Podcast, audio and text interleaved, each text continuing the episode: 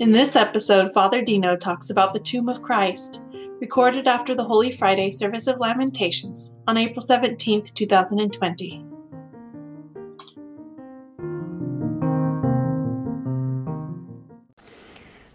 Just a couple of words uh, this evening, this beautiful Holy Friday evening, Good Friday.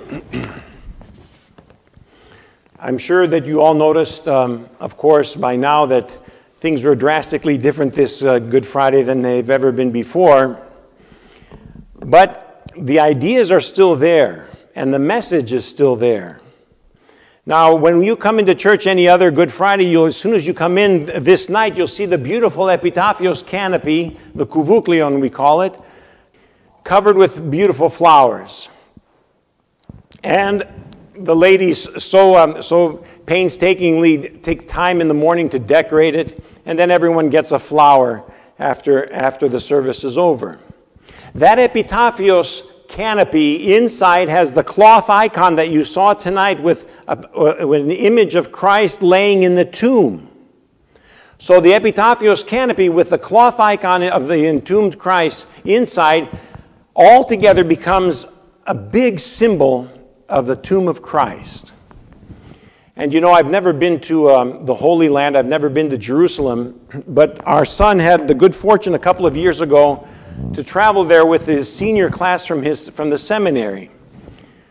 And they went and saw all the, the sites of Jerusalem, the beautiful uh, sites of the Bible.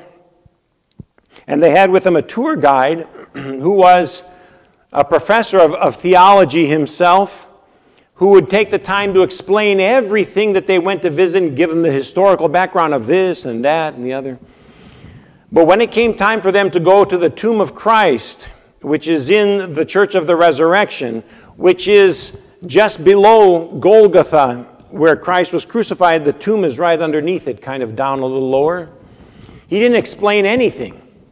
He just told them to go get in line, to go inside the tomb. So there was a huge line, and it took like an hour for him to get from the end of the line to get his chance to go down and, and, and bend his head and go inside the tomb. The door is very low. So he went in there and he looked around and he was kind of surprised.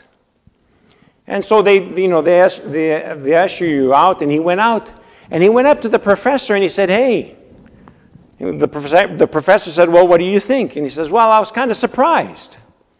He said, surprised by what? Well, I mean, there was nothing in there. I mean, it was just the stone walls. Didn't see anything else. There was no place to light a candle, there was no place to venerate an icon. It was empty. And the professor said, That's the point. The empty tomb is the point, not a place for decorations and icons and candles. The fact that the tomb is empty is what keeps all of us as Christians inspired and going, filled with hope and filled with faith.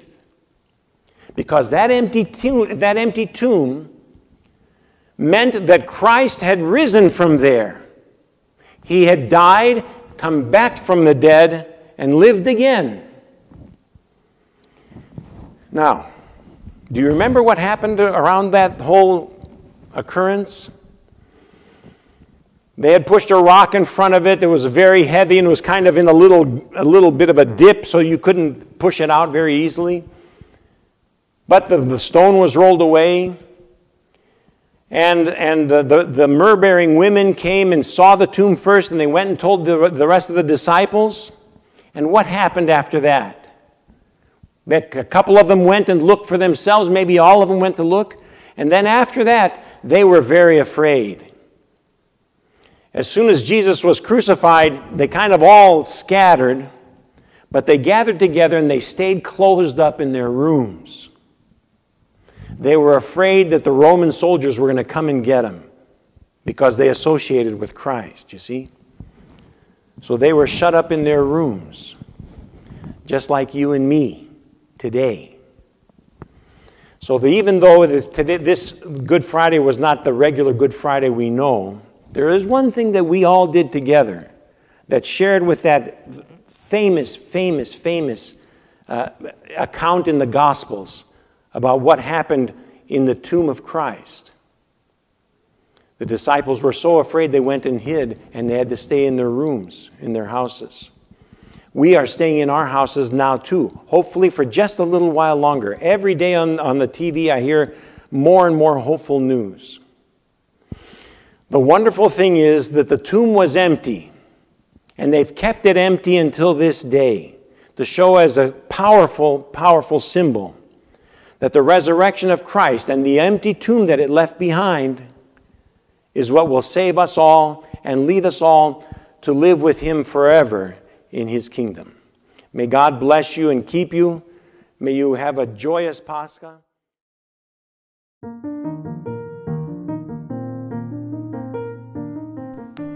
Thank you for listening.